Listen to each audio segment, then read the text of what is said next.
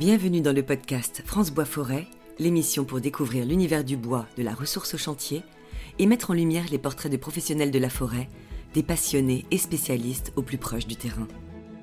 Dans cet épisode, nous plongeons dans l'univers économique du secteur. Le marché du bois se révèle particulièrement complexe à analyser car il concerne autant la production de matières premières, sa transformation en produits, que la mise en œuvre par la construction ou l'agencement intérieur. L'ensemble des activités est désormais observé et analysé grâce à un outil de veille économique mutualisée de la filière forêt-bois qui permet de combiner les chiffres collectés pour établir des stratégies pertinentes. Pour nous aider à décrypter ces données et mieux comprendre les enjeux économiques de la filière, nous rencontrons le monsieur chiffre de l'Observatoire économique de France Bois Forêt, Eric Toppan. Bonjour, aujourd'hui on a le plaisir d'accueillir Eric Toppan au podcast de France Bois Forêt. Bonjour Eric. Bonjour Florence. Je vais te laisser te présenter peut-être, qu'est-ce que tu fais et... Merci, avec plaisir. Donc Eric Toppan, je m'occupe de la veille économique mutualisée pour le compte de la filière forêt-bois française et de l'Observatoire économique de France Bois Forêt. Et donc à ce titre-là, est-ce que tu peux nous rappeler les grands chiffres déjà de la forêt en France ? Oui, d'autant plus que ça me permet d'évoquer mes autres fonctions. Je suis également le directeur adjoint de la Fédération France Silva et à ce titre, donc...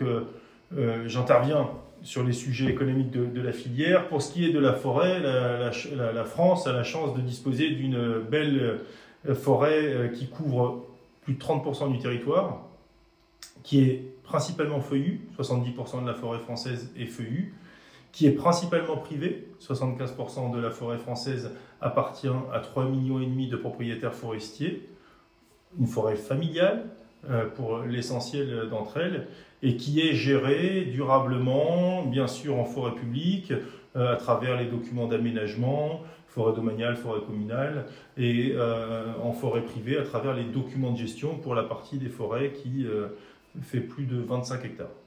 Ok, très bien.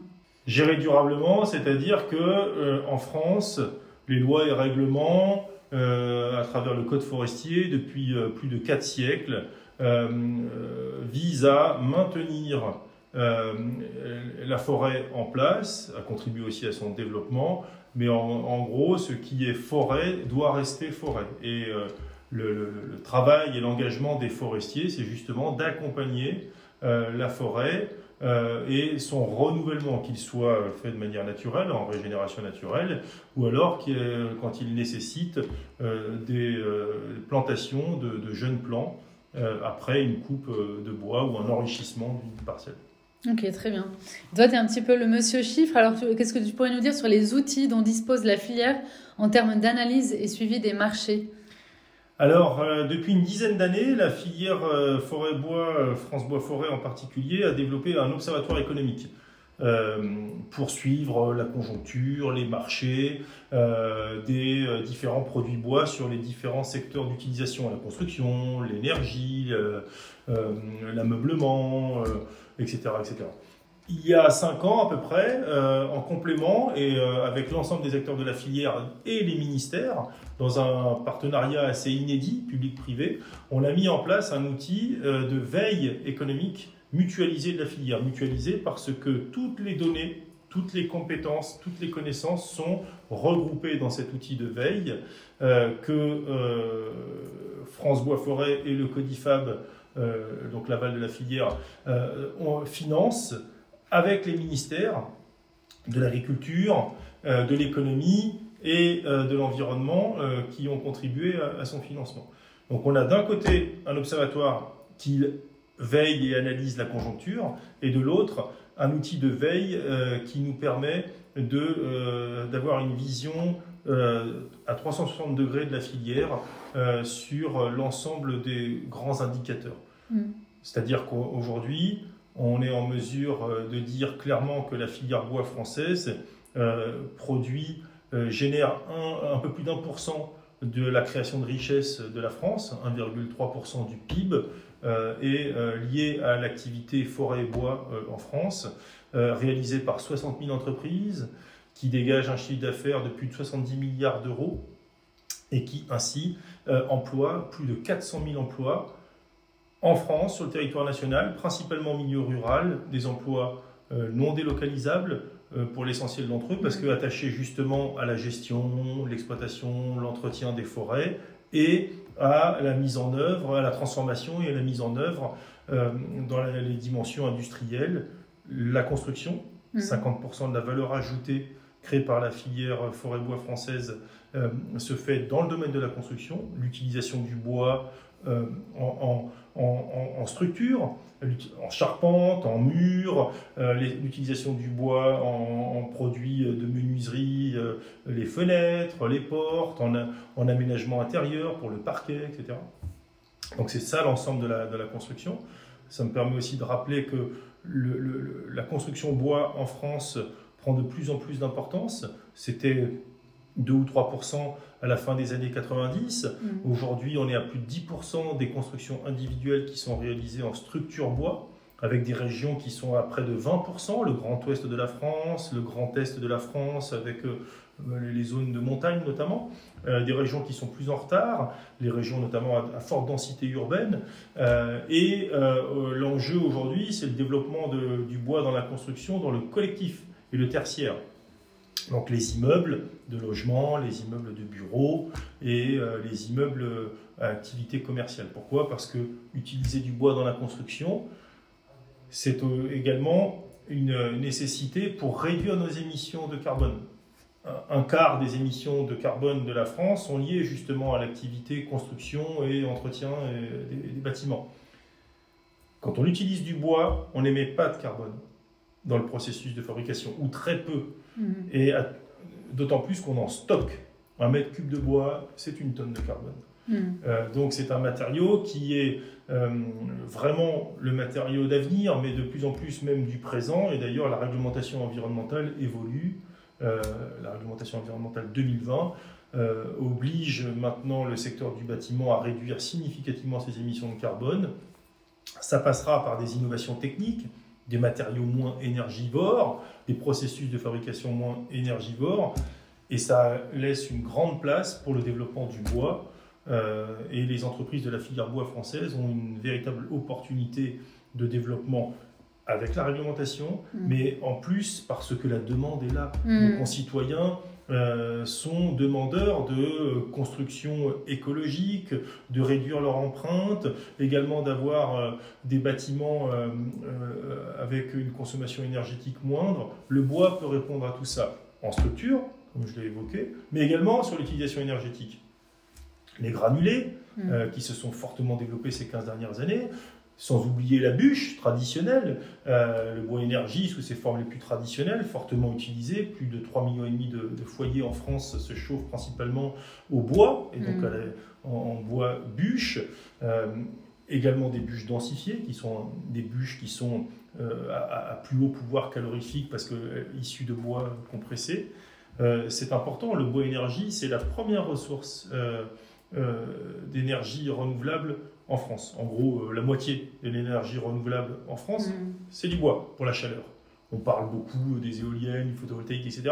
Mais c'est pas ça le principal, c'est quand même le bois. Ouais. Le principal, c'est quand même le bois. Et ce bois, pour la partie énergétique, j'entends, il est issu des coupes d'entretien, des coupes d'éclaircies, des forêts françaises, et notamment, principalement, lorsqu'on coupe un arbre, un feuillu en particulier, son tronc va pouvoir servir dans des usages de long terme, donc il va être transformé en planches, et ces planches vont permettre de réaliser des meubles, du parquet, des poutres, de la charpente, etc. Les branches, qui sont souvent tordues, noueuses, à diamètre variable, n'ont pas d'utilisation de ce type-là. Les branches vont servir justement à faire les bûches et ou à être broyées en plaquettes et en granulés. Donc, quand rien ne se perd dans un... Rien ne se perd, et il y a une utilisation qui est vraiment optimisée selon le meilleur usage que l'on peut faire de la matière. Et donc le bois énergie se développe parce que la demande est là, et se développe d'autant plus que d'autres usages principaux se développent. Donc plus on utilise de bois dans la construction, plus on génère des résidus, si je peux dire, de bois qui vont être utilisés en énergie, en panneaux, etc. Mmh. Très intéressant. Donc, en fait, la demande augmente. Et est-ce que c'est ça qui fait que... Est-ce que le prix du bois augmente aussi ? Là, je vois que vous avez sorti le prix de vente des bois sur pied en forêt privée. Est-ce que tu aurais un mot à dire par rapport à ça ? Est-ce que ça a changé par rapport au marché 2022 ? Oui, l'économie du bois est une économie assez particulière parce qu'elle a des évolutions sur des cycles de long terme. Pour produire un chêne, il faut 150 ans, un résineux, 50 ans, des peupliers, 20 ans. Donc on est sur des cycles de production très longs. La longueur de ces cycles m'amène à rappeler que pendant longtemps, dans les années 80, pendant des cycles de crise 2008 notamment, on a eu des prix très bas en forêt. Des prix bas en forêt, c'est-à-dire que le réinvestissement est compliqué. La rentabilité d'une forêt, c'est en gros 1 à 2% par an.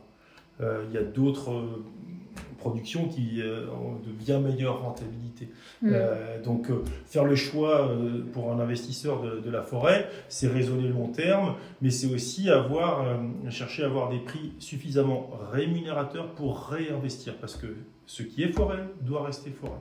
Donc, à partir du moment où on coupe du bois, on doit derrière permettre à la forêt de repartir en régénération, en replantation, et derrière, il faudra attendre les 20, 50 ou 150 ans que j'ai évoqués. Donc on a besoin de prix rémunérateurs. Il y a eu des périodes de prix bas qui ont fait qu'il y a eu du désinvestissement. On a moins planté, d'autant plus qu'il y avait très peu d'aides publiques pendant une vingtaine d'années.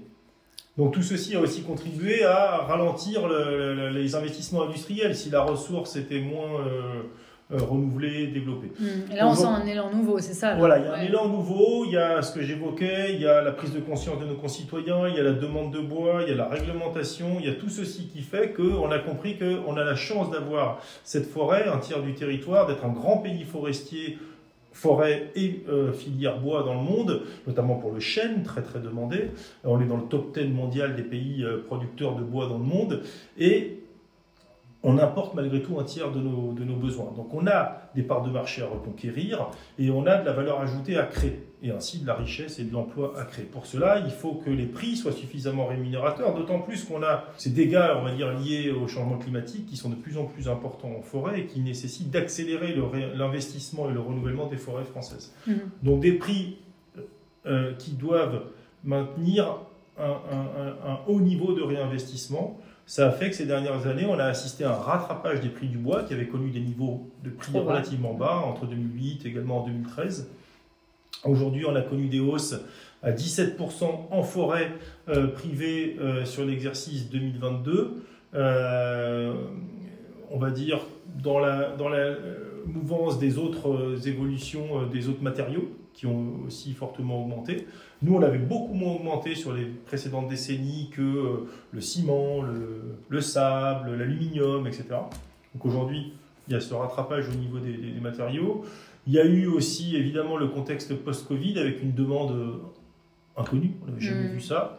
Quelques mouvements spéculatifs, des achats qui avaient vocation à stocker pour vendre ensuite au meilleur prix possible. On l'a vu dans le bois énergie pour certains opérateurs.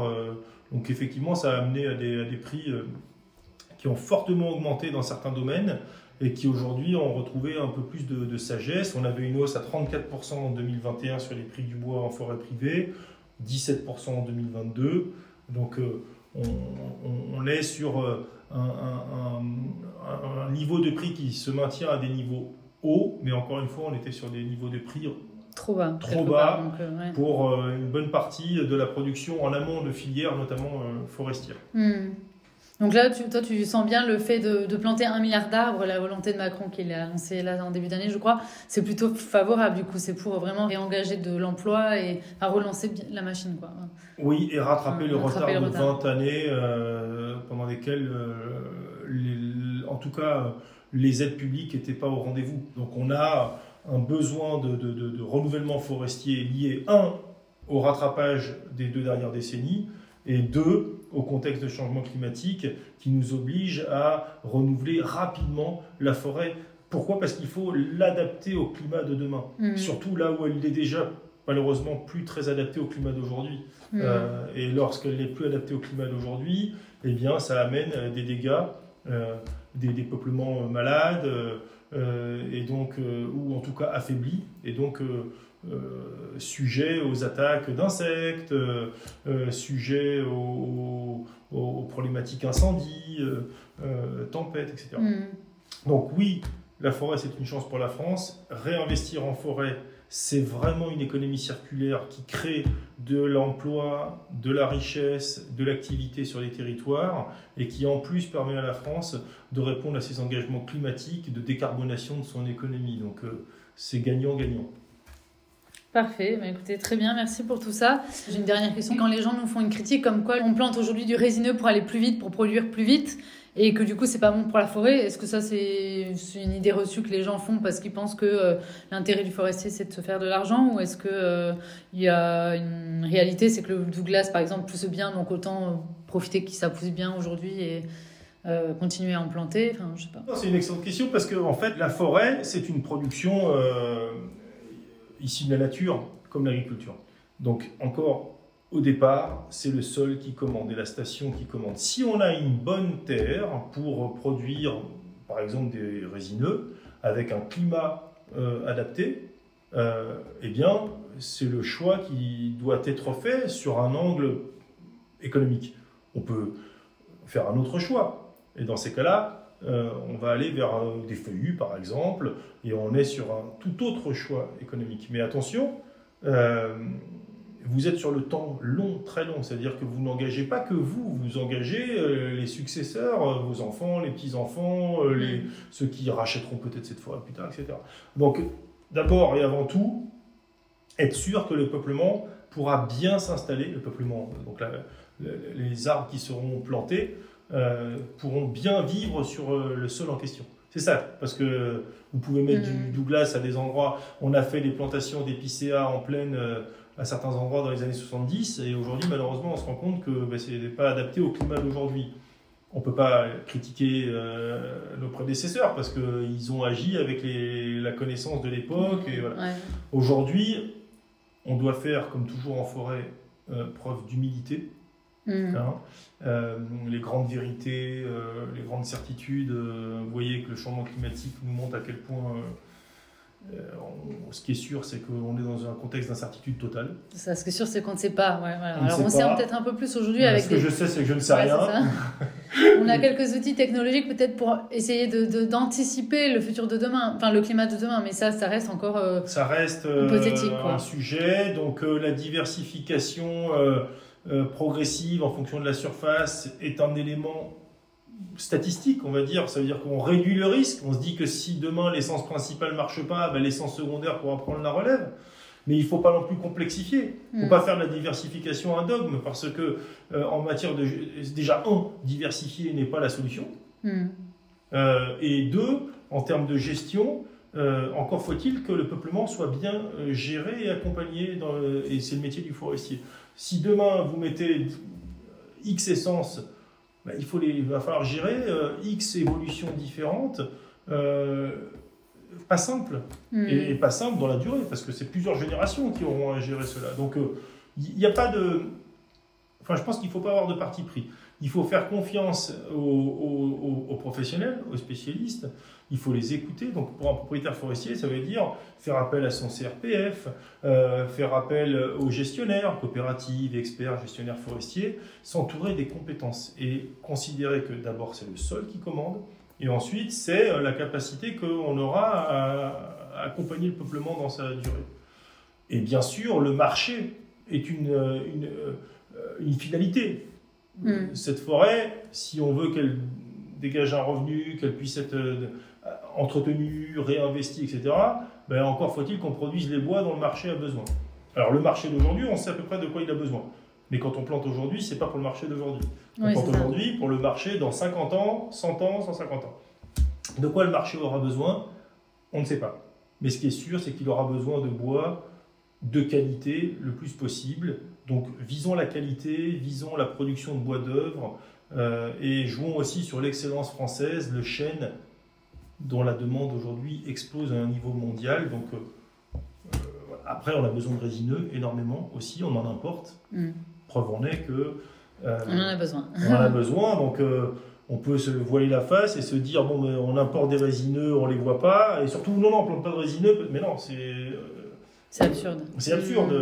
On ne peut pas considérer que... on va continuer à dépendre de résineux dont la provenance va être de plus en plus limitée. Changement climatique, mesures européennes pour lutter contre la déforestation importée, commerce avec des pays aujourd'hui limités, comme la Russie, grand producteur de résineux s'il en est. On ne peut plus acheter de bois de Russie aujourd'hui. Combien de temps ça va durer? Est-ce que la géopolitique en matière de bois, la géopolitique a une incidence très forte, hein. Les relations Canada-États-Unis, les relations sino-américaines, tout ça joue beaucoup. Donc, depuis toujours, ça a été un marché mondialisé de toute façon, pas plus aujourd'hui qu'hier, enfin, pas vraiment. Alors, tout de même de plus en plus, parce que en fait, c'est vraiment un matériau qui devient indispensable. Le poids qu'il prend dans la part énergétique, dans le domaine de la construction, dans l'emballage, à l'échelle mondiale, ça augmente énormément. Et il va falloir... Donc c'est un enjeu principal pour les États. De tout ce qui est carboné, donc énergie fossile, matériaux de construction énergivores, donc clairement, à part le bois, regardez la substitution aujourd'hui au plastique... C'est le bois. C'est le bois, sous ses formes diverses et variées. Donc, on est en train de prendre un virage. Est-ce que nous, filière française nationale, on est capable de le prendre? Oui. Mais par contre, il faut vraiment un effort et un engagement de la nation. Le président de la République l'a rappelé. Le milliard d'arbres, son déplacement chez Matisse il y a 2 semaines. Donc on a aussi une prise de conscience au niveau du gouvernement. Ils sentent que c'est un enjeu de souveraineté, c'est un enjeu important pour notre pays aujourd'hui, quoi. Ouais, tout à fait. Ouais, et puis on a la capacité de le faire. On l'a vu pour Notre-Dame d'ailleurs, parce que les gens nous disaient non, mais on n'a pas le savoir-faire, on n'a pas la matière première. En fait, si on a tout, quoi. On avait la matière première et le savoir-faire. Exactement. On est capable de le faire, mais encore faut-il qu'on l'explique déjà, parce que il est normal que nos concitoyens aient un droit de regard sur la forêt, la gestion, etc. À nous d'expliquer ce que c'est que le métier du forestier, à nous d'expliquer quelle est la réalité de la forêt en France, à nous d'expliquer que le terme déforestation n'a pas de sens en France. Encore une fois, couper des arbres, c'est pas déforester. Couper des arbres, ça fait partie de la vie du peuplement, de la gestion du peuplement. Voilà. Ça, il faut tout expliquer en fait, avec beaucoup de pédagogie, on arrivera aussi à faire passer nos messages. Mais voilà, tout à fait. Arrêtez de faire croire que le forestier n'est pas un assassin de la forêt, loin de là. Il a tout intérêt à ce que la forêt se porte bien et se renouvelle, quoi. Il dépend d'elle. Ouais, il dépend de la forêt. Ouais. C'est son outil de travail. Donc, exactement. Voilà. Ouais. Très bien. Bah, merci beaucoup pour toutes vos réponses, Eric. Avec plaisir. Le podcast France Bois Forêt, l'émission pour découvrir l'univers du bois, de la ressource au chantier.